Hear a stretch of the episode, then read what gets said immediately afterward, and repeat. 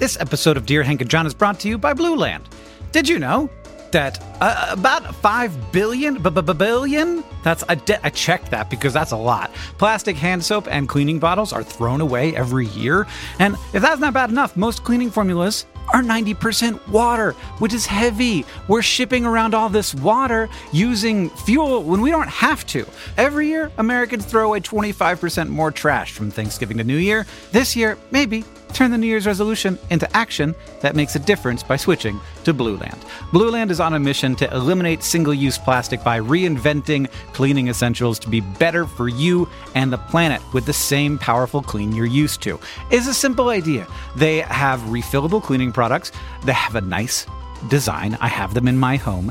It looks nice on your counter. You fill the reusable bottles with water, drop in the Blueland tablets, wait for them to dissolve, and you never have to grab bulky, heavy cleaning supplies on your grocery run ever again. And refills, because they're small and you don't have to ship a bunch of water across the country, starts at just $2.25. You can even set up a subscription or buy in bulk for additional savings. From cleaning sprays to hand soap, toilet bowl cleaner, and laundry tablets, everybody, you know what I mean. All Blueland products are made with clean ingredients that you can feel good about. Blueland is trusted in over 1 million homes, including, yeah, mine. Blueland has a special offer for listeners right now. You can get 15% off your first order by going to blueland.com/dearhank. You won't want to miss it. blueland.com/dearhank for 15% off. Again, blueland.com/dearhank to get 15% off.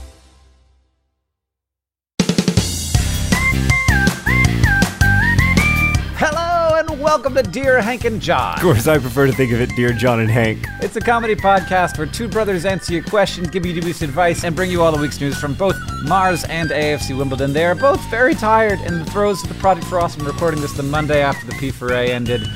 John, why is Indiana Jones so sad? Why is Indiana Jones so sad? Because his career is in ruins.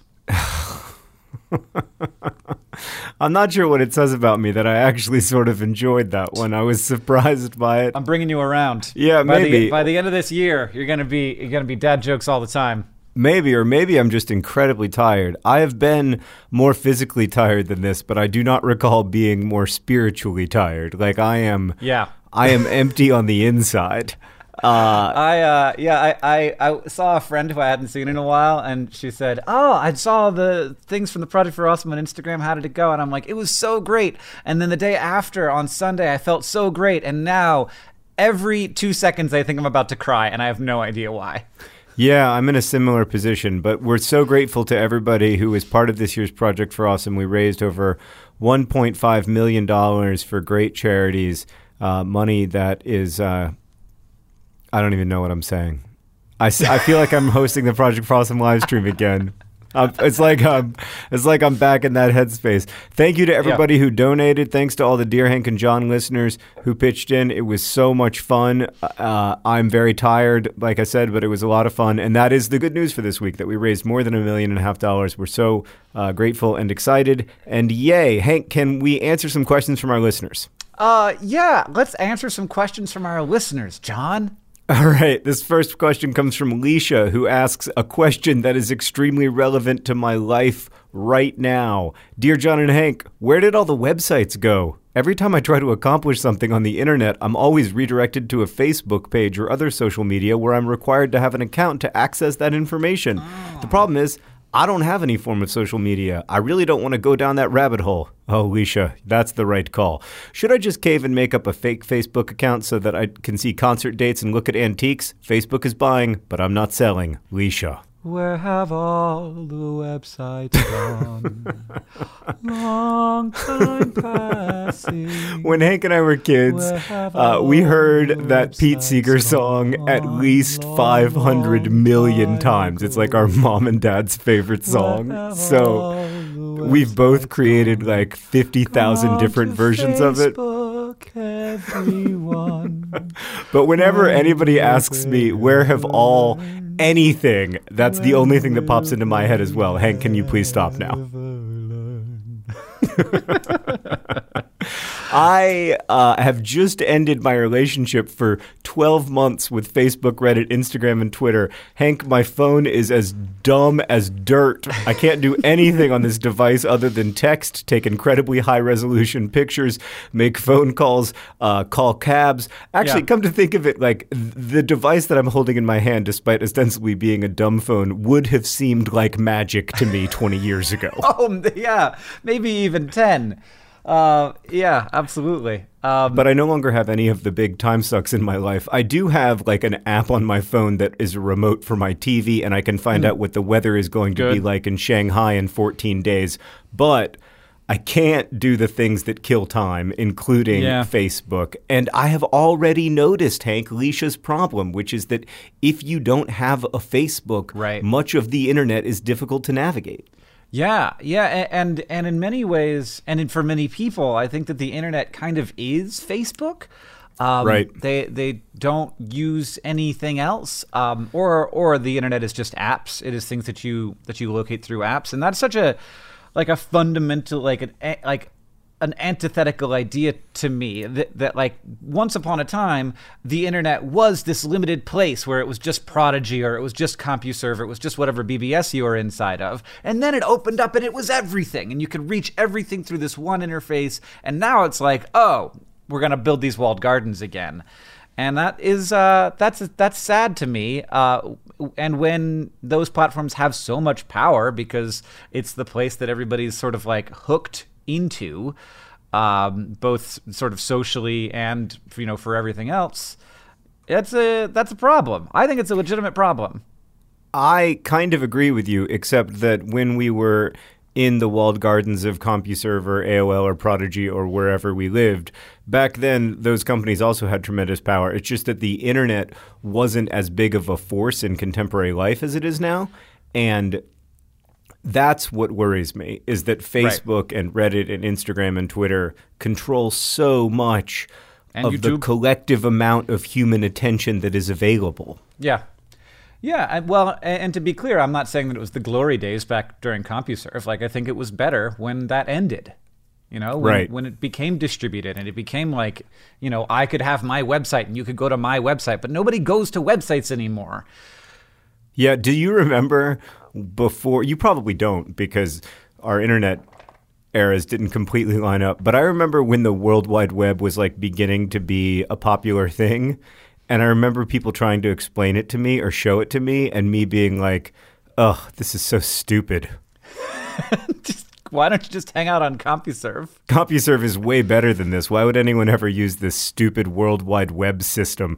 It just goes to show that if you have a technology that you think has a future, you should show it to me. And if I hate it, it's going to be huge. It's going to be huge. I mean, it also goes to show that, like, once upon a time, I thought that I was, like, hip for, like, having spent time on CompuServe. And now it is definitely moved into the, like, it's like when grandma had rotary phones. It's just a sign that you're old. Yeah, totally. Yeah. It's like my car had a carburetor and I had to drive it with my hands. What do you drive your car with now? Oh, I don't drive a car anymore. I'm strictly in a driverless car situation. Oh, I see. Yeah. No, I haven't touched a steering wheel in months. Henry and Alice, they do all the driving in the house. Well, I don't have any artificial intelligence or anything in my car. I just get in a lot of accidents. I go forwards and I go backwards, and then sometimes if there's a bank, it'll turn a little bit. So what I will say to both John and Liesl is that this is what they want. They want their platform to be so integral to existing in society that you have no choice but to use it. And that's the goal. But then like once you accomplish that goal, you have to start asking yourself, is this a private entity or is this the town in which I live? And should I not be able to vote for who runs it if this is like if this is the place where I physically exist? So, Hank, I've been without Facebook, Reddit, Instagram, and Twitter for about 14 hours now.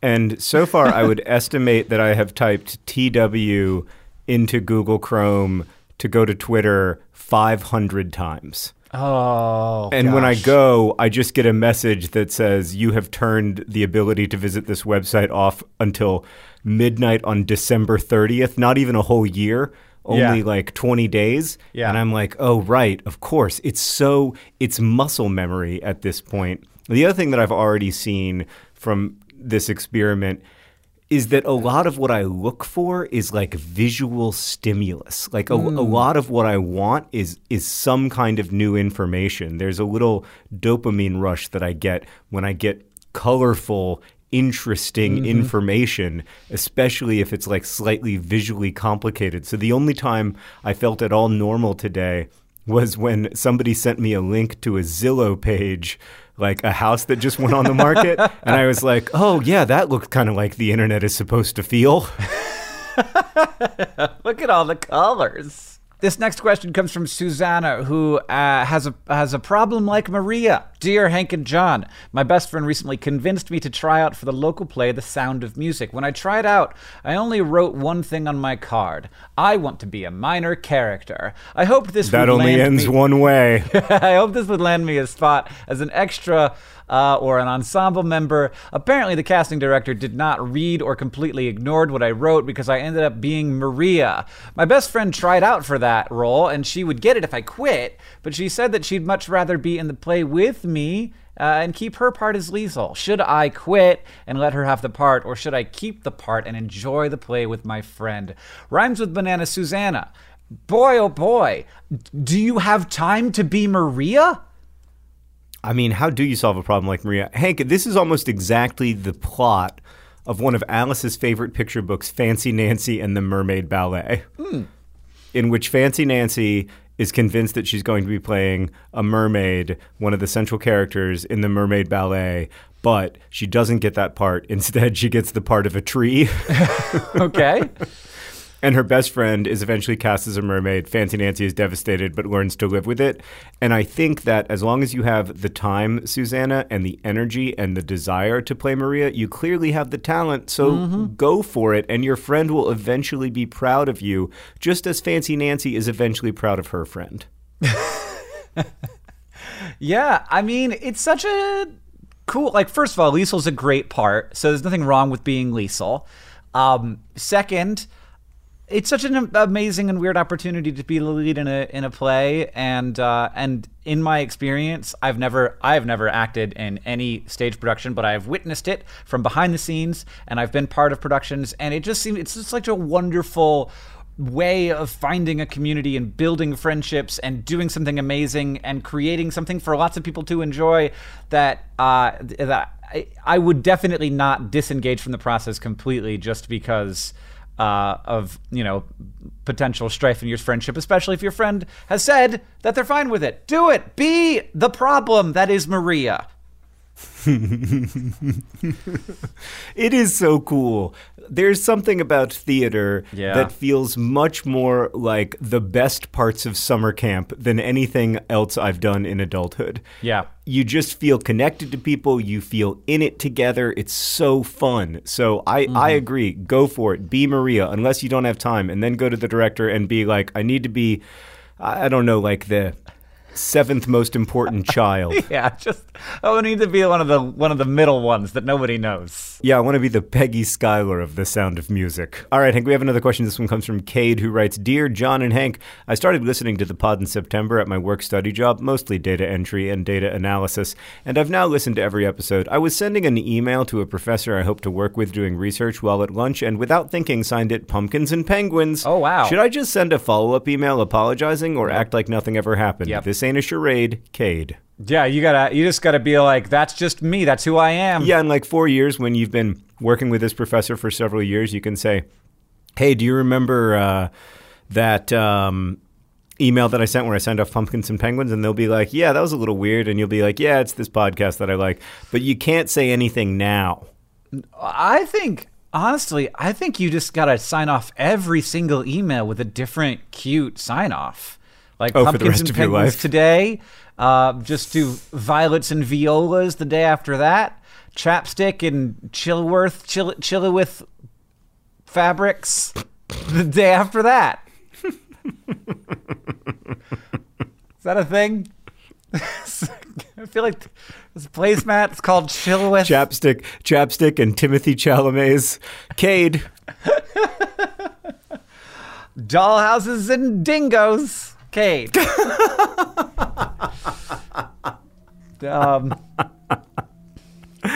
Effervescence and Evie Lynch. Horace and Hamilton the Musical. Cade. Foxes and... I literally can't think of another word that starts with the letter F. Baritone. I was going to say philosophy, but that doesn't. No, foxes and philosophy is great. Boxes and baritones, Cade. That's weird. I mean, all the other ones seem totally normal. That one seems a little weird. Candy bars and CompuServe. John, what are we doing? I'm so tired.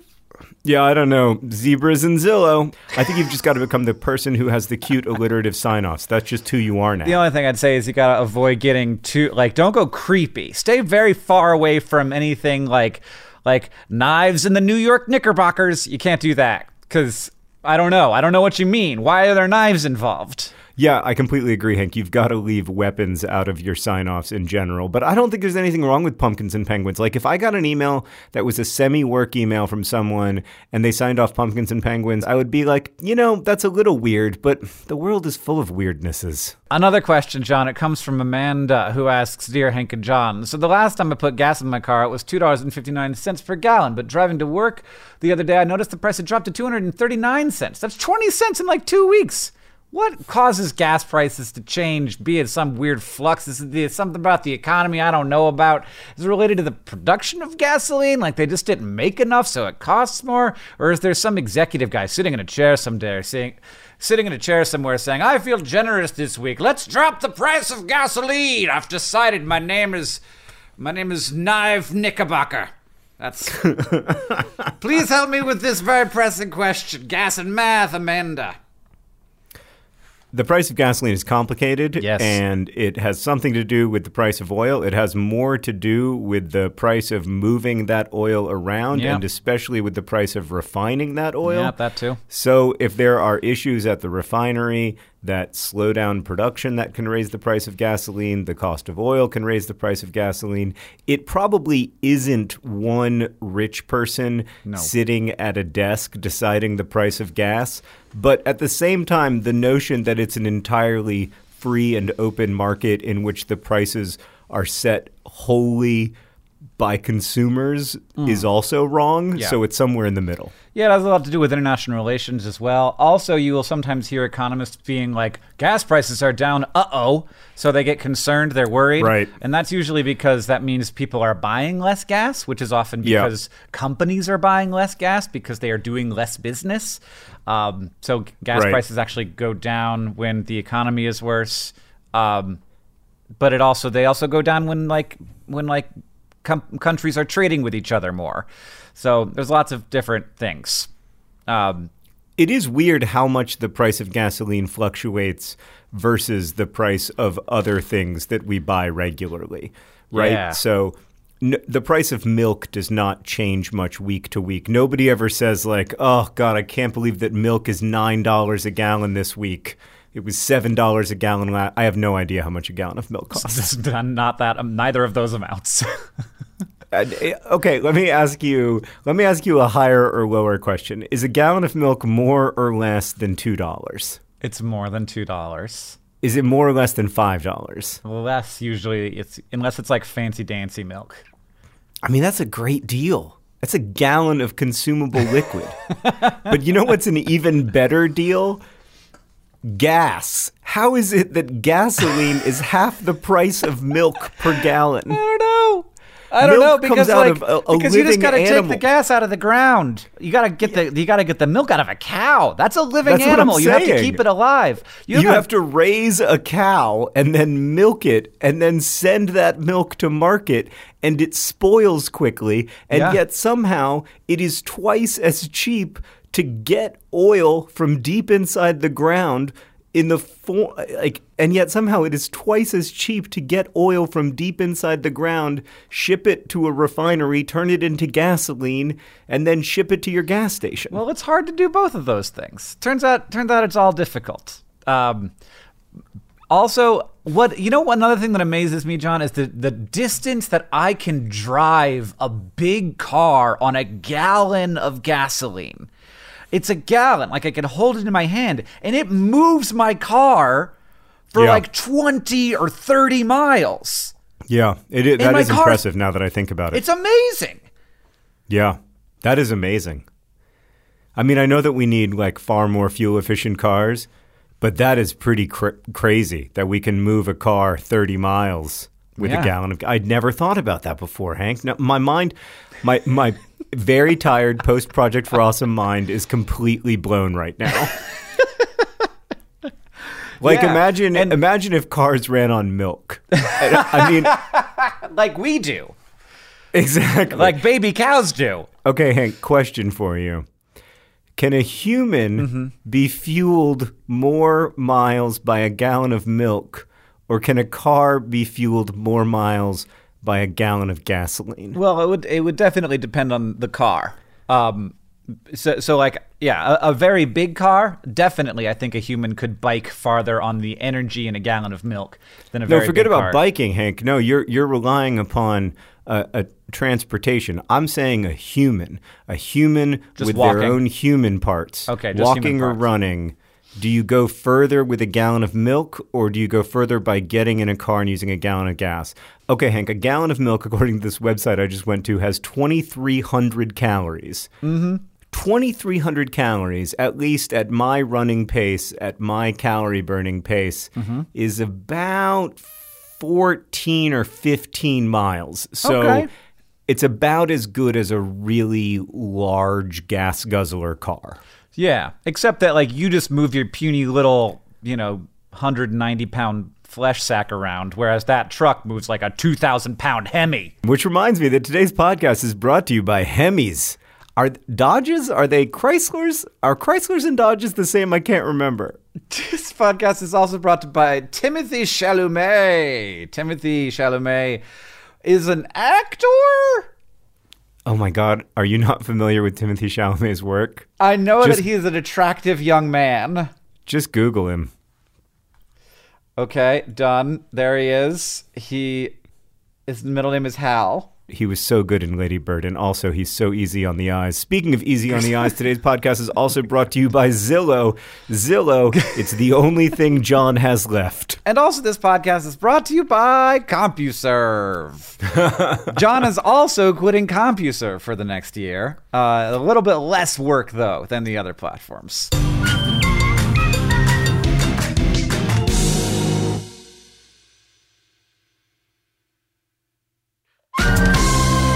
Okay, Hank, our next question comes from Chloe, who writes, Dear John and Hank, I just finished an absolutely remarkable thing, Hank's book, and my first thought was, I need a brand. Oh, gosh. That was not my first thought when I read Hank's book. My first thought after reading Hank's book was, I need less of a brand. Okay. Tell me. Keep going. Chloe, however, is already a brand of perfume and cosmetics, and Eastwood, my last name, is pretty much a movie genre. Sure. How does one brand herself when the words are taken? I could be the sweetest smelling Western movie ever, but I'd like to brand myself another way, Chloe Eastwood. I mean, but I don't think that there's a Chloe Eastwood brand. Not yet. There's about to be. I mean, it's a lovely name. Your parents did a good job. They had Eastwood already. They didn't have to come up with that one, but Chloe Eastwood, it works well together. I'm a fan. It's not so much about the name of the brand. It's also about what you want the brand to represent, which is what, right. Which is really what you don't want to do to yourself as a human being. Yeah, the risk of being a brand, Chloe Eastwood, and I'm going to call you by your first and last name because it's so phenomenal. The risk of being a brand is that then you just become a series of symbols and associations in people's minds instead of being a human. Yeah, the process of becoming a brand is the process of whittling down your humanity into just a couple of identifiable, ideally positive traits. And that's one, it's not true. It's a little bit dishonest. And two, It's very limiting, and that's very easy and good for a perfume because you want it to have just a few very positive traits and nothing else associated with it, but it's not a good thing for a person because we're very complicated. We have many facets, and we change a lot throughout our lives. On the other hand, Hank and I are answering this question as if as he and brands. I have not benefited so much from distilling ourselves into a few easy to remember and mostly positive adjectives. It's true. It's true. So as much as I want to be like, oh, Chloe, you don't have to become a brand. Like, that's easy for me to say. The fact that I'm a brand is what bought me my nice car that gets 25 miles to the gallon and drives by itself as long as I'm going straight. John, you want to know an amazing thing that happened to me today? I was getting a burrito with my friends. I left the place, and I'd noticed some kids, some high school age kids there, glancing over, as sometimes happens because of Crash Course. And then as I left, we were all hanging out, saying bye out in front, and one of the kids came out and he yelled over to me, "You're my hero, John!" So, you're my brand. Well, thank you, random kid in a parking lot. Hank, I have to say, one of the reasons I continue to drive my fairly beat up, fairly old car is that I think it would be bad for my brand to buy the car that I want. I mean, that's a legitimate thing. It's partially because, like, it would be bad for my brand, and it's, like, not on brand. And it's partially because, like, well, why is it not on brand? Because probably I should be spending that money more wisely. Oh, yeah, no. I should not buy the car that I want, because the car that I want is very expensive. And what a silly waste of money to spend a lot of money on a thing that is functionally identical to the version of it that costs a quarter as much. Yeah. Yeah, especially in a world where there is a lot of need for capital. Yeah, the only thing that I've bought in my life that's 4 times as expensive as the inexpensive version that's actually worth it is, you guessed it, Hank, my toilet. My fancy toilet is so worth the money. Okay, well, I don't know what I'm missing, and maybe I don't want to know what I'm missing. This next question comes from Allie, who asks, "Dear Hank and John, I am an 8th grade student." I'm sorry we just talked a bunch about John's toilet. It was weird. "And don't get me wrong, I love school. But when asking a teacher about an assignment, I happened to glimpse a large ceramic jar with an extremely large cork in it. Upon it was engraved, 'Ashes of Problem Students.' Should I be concerned? If so, what should I do? Ghost the teacher? Steal the jar? Ask for a class switch? Help me be not in the jar." Not Diagon Alley. Allie, by virtue of the fact that you were able to write the following sentence, "I am an 8th grade student, and don't get me wrong, I love school," you are doing great. I think you're safe from being in the jar. I assume that it's not actually for any students, but if it is, then, like, we've got a Class A emergency. Yeah, no. Yeah, we have a pedagogy problem in the U.S. I think that we could be doing education better, but in general, I don't think that the problem students go into jars. Well, yeah, let's hope not, anyway. Allie, I think you need to take the jar in the presumably fairly genial way it was intended. Yeah. Although I don't find it that funny, I have to say. But then again, I don't have to deal with the education system in the United States on a daily basis. I'm sure there's some coping mechanisms involved for teachers. Sure. Allie, I got an idea. Bring in your teacher's favorite candy and be like, "It's for your jar." And then I thought you might want to, like, rebrand your jar so that now it's the home of candy for my favorite students. Yeah, or just candy for my favorite teacher. I mean, kissing up to teachers. First of all, it's a good thing to do because they have a hard job it is great and important. Second, it's never going to be bad for you. It's not like it's true. Bring it used to be an apple, but, like, at this point, we're in a world where there's so many better sweets. The problem with being a kid is that you don't, and you kind of can't, have an appreciation for how difficult job teaching is and how much of a person's self they are committing to you when they're teaching you. So try to remember that. Although Allie seems like she's doing a great job. I think you're doing a great job. I think you're safe. All right. This next question comes from Lindsay, and it's solid gold. Dear John and Hank, I was at my favorite local Mexican restaurant with my then boyfriend, and I was working up the nerve to break up with him. Just as I was about to start transitioning to that topic, I saw my friend standing in line, and she came over to say hi. She'd never seen my boyfriend before, as it's a very new thing, and we weren't officially dating even. She then proceeded to ask, after a little bit of small talk, "Who is this?" And I was at a loss for words. I couldn't just introduce him without adding our relationship. This is X, my boyfriend/brother/dog sitter. But I also was fully intending on changing that status in the next 5 to 10 minutes. I ended up just saying my friend, but I'm pretty sure that just hurt his feelings before I performed the final blow of the actual breakup. I want to know how anyone else would have handled this situation, as I am in a constant state of self-doubt and anxiety regarding what I say or do. Woohoo. Any advice, dubious or not, is appreciated. Oh, wow. Well, I mean, I think you did the thing. Like, it's gonna hurt no matter what. In this situation, you don't state the person's relationship to you. You just say their name.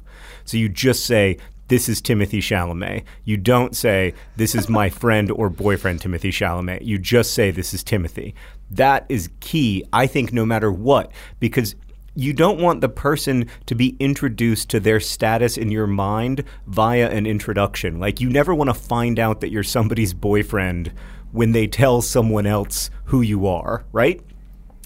That said, the best way to handle this situation would have been, "Hey, this is Timothée Chalamet, who's about to be my ex-boyfriend." And that's how that way you kill two birds with one stone. Right. You've established who the person is for your friend, and you've, in, I would argue, the gentlest way possible, let Timothée Chalamet know that things aren't going to be continuing. Yeah, you're talking to your friend, and then as you're saying it, you turn to look into his eyes and be like, "This is my friend. This is Tim. He's about to be my ex-boyfriend. I'm sorry, I didn't want to tell you like this, but thank you for the lovely Mexican food. If you want to do a debrief, if that's going to be important for you, we can do that now. We can do it later. Either is fine." But this is done with. So, Tim, there's been a development. I remember when Sarah broke up with me, a very similar situation. We weren't really dating. Like, nothing was official. But at the same time, like, we were dating enough that Sarah felt like she had to mention to me that we wouldn't be dating anymore. Mm-hmm. And I have to say, she handled it so brilliantly, as I'm sure Lindsay handled it. But the thing is, Lindsay, there's no way for there not to be hurt feelings or sadness on the other side of that. I also think I handled getting dumped, which I usually handled very, very poorly in my life. But I think in that one instance, I handled it really well. And thank God, because like 4 months later, we got back together and ended up getting married. So thank God I handled it well. I don't think there's any way to like break up with someone without there being hurt feelings. That's just not how it works. All you can try to be is compassionate and empathetic. And it seems like you were doing that. It's just that you got interrupted in the middle of that experience in an unexpected way. I think friend is probably the right way to describe that person. Yeah. Friend and Academy Award nominee. This next question comes from the Bailey Planet, who asks, "Dear Hank and John, I had to pick a book to read for my college class, and I was pumped to read it when I chose it off the list. But now, as the deadline approacheth, I hate this book. How do I make this book as enjoyable as when I first chose it? How do you make a book you like when you've started to not like a book anymore, John?" Well, the problem may be that you liked the book's title and reputation, but you don't like the book. In which case, I think you've got to say, I felt like this book did not live up to its reputation. On the other hand, like, is there something to, like, if you look deeply, if you think hard enough, like, there is something good in everything. Like, there is something to be enjoyed there if it is examined properly. No. Okay. Well, I have a second thing then, because I trust you. is it important that we only consume media that we like, or is it important that we also consume media that we like isn't working for us? Like, should we sometimes consume media that's like, eh, because it's allowing us to understand something? Yeah, I think you can learn a lot from a book that isn't a great book. Sometimes you can learn more from them in some ways because you can see the strings of the puppets, right? So you can see what the author is doing, and that helps you to understand how story works. Yeah. And then you can apply that to your own writing, or you can apply it to other books that you read, and it can help you to become a more critical reader.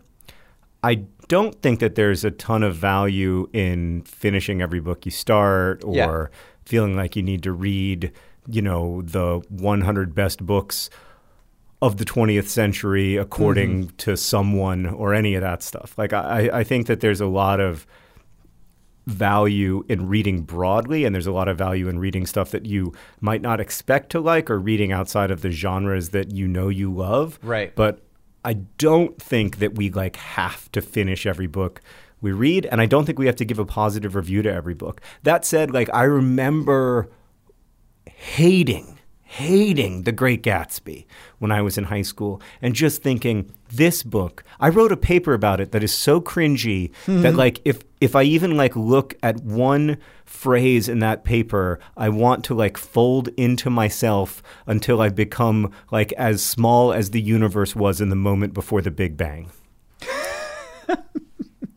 I recently found a bunch of old essays from college and grad school that I was like, ooh, potential Project for Awesome perks. And then I was like, nope.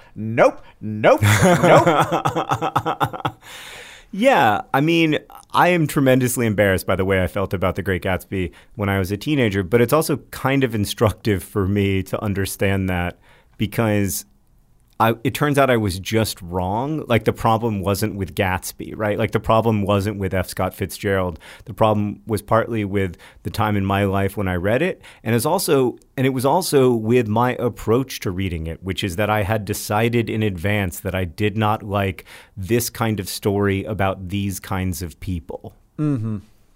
Yeah. So I do think that when you're reading something, you need to consider the possibility that, for lack of a better term, the problem might be you.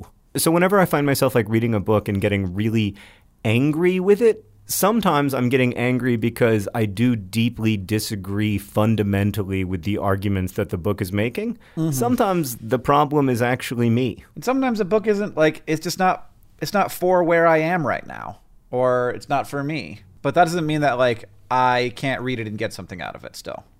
All right, Hank, this next question comes from Danny, who writes, Dear John and Hank, a guy I had been seeing for about a month just stopped talking to me all of a sudden. This wouldn't be that bad, except for he'd added me on all social media platforms before disappearing, like all of them, including LinkedIn.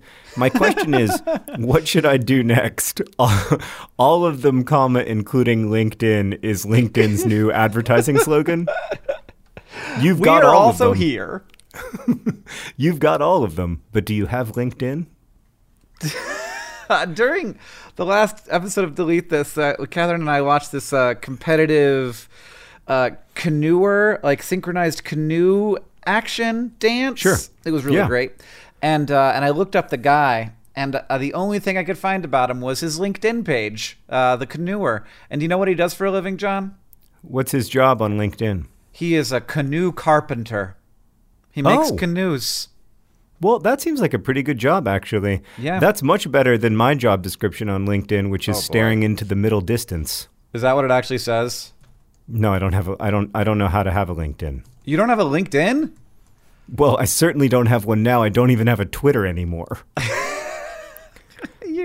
Oh my gosh. I haven't. Why do I have a LinkedIn, John? Great question. I mean, also related, other than so that I can enjoy Delete This every week, why do you have a Twitter? I don't have a good reason. Danny goes on to write, my question is, what should I do now? Should I remove him from all of these platforms? Should I request money from him on Venmo for emotional distress? No, I don't think that's allowed. Well, it is a way of saying we're connected via Venmo. That'll be a reminder to this guy who ghosted Danny. Should I show up where he is on my snap map and give him a piece of my mind? Oh my God. Can you see where people are on a snap map? Oh my God, is that true? Can you really see where people are on a snap map? Hopefully, like, are all of your Snapchat friends, like, at all times? Like, if you look at a map, you can see all over Earth where all of your Snapchat friends are? Maybe. That's a thing? I haven't opened Snapchat in a while. Oh, wow. Oh, wow. Oh, wow. I grow old. I grow old. I show where the bottoms of my trousers rolled. Yes. I think you've got to hit him up on LinkedIn and be like, hey, I was hoping that we could network, because nothing gets you blocked faster in my experience than that. Just start asking him for jobs. Danny, I think it would be a pretty interesting exercise to show up where this person is on their snap map and just be like, I want you to know that none of us is ever aware of how much data we are sharing, and that you are sharing this data with me right now. Yeah. And so, okay, sure, use it as a way of protesting the current state of digital infrastructure, or just unfriend him on everything. It's over. Yeah. I don't think you guys are going to hang out anymore. Yeah, I mean, it doesn't seem like you're going to hang out anymore. I would be the bigger person in this situation, do a mass unfriending. And is that how it goes? Because I don't know, man. None of this stuff existed when I was single. I have no idea. It seems so complicated now. Oh, yeah. I mean, can you imagine having, like, it was torture for me to have my ex-girlfriend's phone numbers, like, in my brain, like, memorized, and know that I could call them, and also know that I shouldn't, mostly because my roommate Shannon was saying, don't call her. Stop. Don't do that. Thanks, Shannon. We all appreciate it. Thank you, Shannon, and Hassan, and Katie. Thank you. I was going to say wherever you are, but that makes it seem like they're in heaven when really they're just in Michigan. Mainly. Michigan and Chicago, so I think things are fine. As far as I can tell, like, if you're not going to continue having a relationship with someone, if you're like, we had a thing and, like, we're not friends and we don't, like, have a bunch of shared friends, it's done. Take them off the medias. You got enough people that you're trying to keep up with. God knows. Got to focus on good friends and have good experiences with them. Good, interesting connections. Add them on Marco Polo. Wait, what's Marco Polo? Can I get access to that one? No, John. No, I definitely saw. No, I think it is against the current situation. I know very little about it. I found out about it today. All right, well, I'll just stick with Zillow then. All the pretty pictures. John's just got to be shopping for houses for the next year. Yeah, and I quite like my house. Yeah. No, you're not going to buy any of them. Where have all the websites gone? John, do you got any news from AFC Wimbledon for us? Before we get to the news from Mars and AFC Wimbledon, though, I need to share this email from Jess, who wrote in to say, Dear John and Hank, I have one comment and one question regarding the umbrella conversation from a recent episode. Okay. Hank, as you'll remember, I am opposed to umbrellas, as I think they unfairly create inside outside, which makes me very uncomfortable philosophically. In The Lion, the Witch, and the Wardrobe, Mr. Tumnus is carrying an umbrella in the snow when he first meets Lucy. When I see someone carrying an umbrella in the snow, it makes me think of that, and it makes me happy. So we should all follow Mr. Tumnus's example. I don't agree, Jess. John, if umbrellas are so upsetting to you because they create a small inside in the outside, how do you feel about tents? Well, I'll tell you, Jess. When a tent is a proper tent, which is to say that its sides go all the way to the ground, and it is a thing that you sleep in that is waterproof, that is inside, that's fine.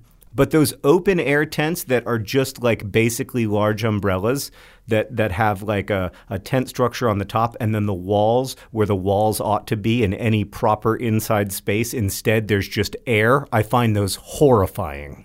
I mean, I'm making a face over here that could be read as skeptical that you have any connection recently to any kind of tent. Oh, no, I sleep outside regularly with my kids, who insist on going on outside adventures and camping out in the backyard until like 10:15 when they're like, this isn't comfortable. Okay. Although I have to say, during the most recent sleep out, it was me who broke. And I was like, we got to go inside, guys. This is ridiculous. We have a bed 45 feet away. All right. Anyway, I'm totally in favor of those tents, but those open air tents are an absolute abomination. Speaking of abominations. Oh, gosh. No, actually, the news from AFC Wimbledon isn't that bad in the scheme of things. We tied a game. Hey. We tied it 1-1. We played Rochdale, or possibly Rochdale. Nobody knows how to say fictional English place names. The point is that we tied 1-1. We went down 1-0. I got very frustrated, but then Andy Barcham scored in the 70th minute. It was a great goal, too, and Andy Barcham in general had a wonderful game, and I was reminded that if AFC Wimbledon had 11 Andy Barchams, we would never lose a game. But alas, we have only one. Where are the other ones? I don't know where they all are, but AFC Wimbledon are still in 23rd place out of 24 teams, drifting 6 points from safety. Well, the news from Mars, John. As you know, Mars's InSight lander has a seismometer on it. Seismometers detect, get this, vibrations. Marsquakes. Yeah, and so they're going to detect do a very sensitive job of detecting Marsquakes. But at the moment, the seismometer hasn't been placed on the surface of Mars yet. But it is the first instrument on Mars that is capable of detecting vibrations, and another name for vibrations when they happen in the air is sounds. And so we have just gotten our first recording of the surface of Mars. Really? So they took the vibrations of the seismometer. They converted that into the stuff that we can hear. Like it's not even like pitch shifted. So this is the sound of the wind flowing over the Mars lander. And I'm going to, you won't be able to hear it unless you got good headphones on, because it's really low and bassy. And I'm just going to have Nick put it in right here. So that is what I would actually hear if I were on the surface of Mars right now. Yeah, if you had your spacesuit off and you were dying. Like the last 30 seconds of my life, other than the noises I was making, those would be the noises. Yeah, as long as you were next to the Mars InSight lander, because I think that is affecting how the sound that's being created, because it's like the wind blowing over the lander. Hank, that reminds me of one of my favorite songs. Where has all the atmosphere gone? Oh, good. Mm-hmm. It got blown off by the solar wind. Thanks to everybody for listening to this dumb podcast. Oh, God, I am so excited about taking a nap. Thank you for potting with me. Thanks to everybody for listening. Thanks to WNYC for their ongoing support of our ridiculousness. And I think Hank is going to read the... I forgot what they're called. Credits. Dear Hank and John is a co-production of Complexly and WNYC Studios. It is edited by Nicholas Jenkins. Our producers are Rosianna Halse Rojas and Sheridan Gibson. Our head of community and communication is Victoria Bongiorno. The music you're listening to is by the great Gunnarola. And as they say in our hometown, don't forget to be awesome.